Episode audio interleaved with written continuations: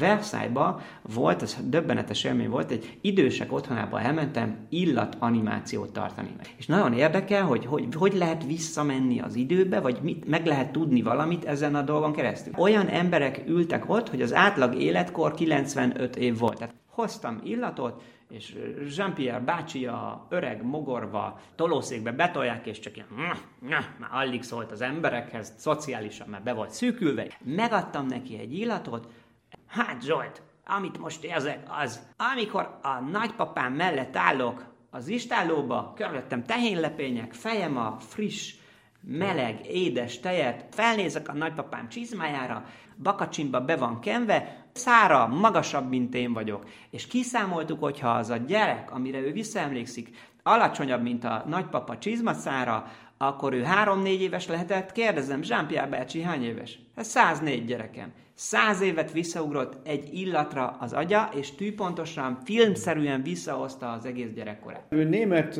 női magazin kiadott egy belső használatát az eladóknak egy ilyen könyvet az illatokról, és volt egy, ami nagyon megfogott, az, az, az a pince illat volt. De döbbenetes volt, hogy, hogy úgy érzed magad, mint tényleg, mint egy pincébe.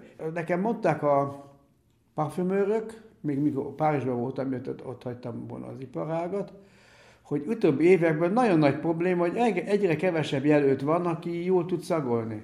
És ez azért van, mert az élményvilágon nagyon be van szűkítve a konzervek által, meg, meg, meg hogy kevesebbet vannak a szabadban, stb. És azt mondják, hogy nagyon probléma, hogy döbbenetes az, hogy, hogy elétesznek egy rózsát, és nem tudja menni ez a rózsa. Kultúráknak a része, és ezt szerintem nevelni kéne. Tehát én azt gondolom, hogy óvodában például illatokat, most, most nem drága parfümöket gondolok, hanem például ilyet, hogy a pince illatot, vagy a kert illatot, vagy a konyha illatot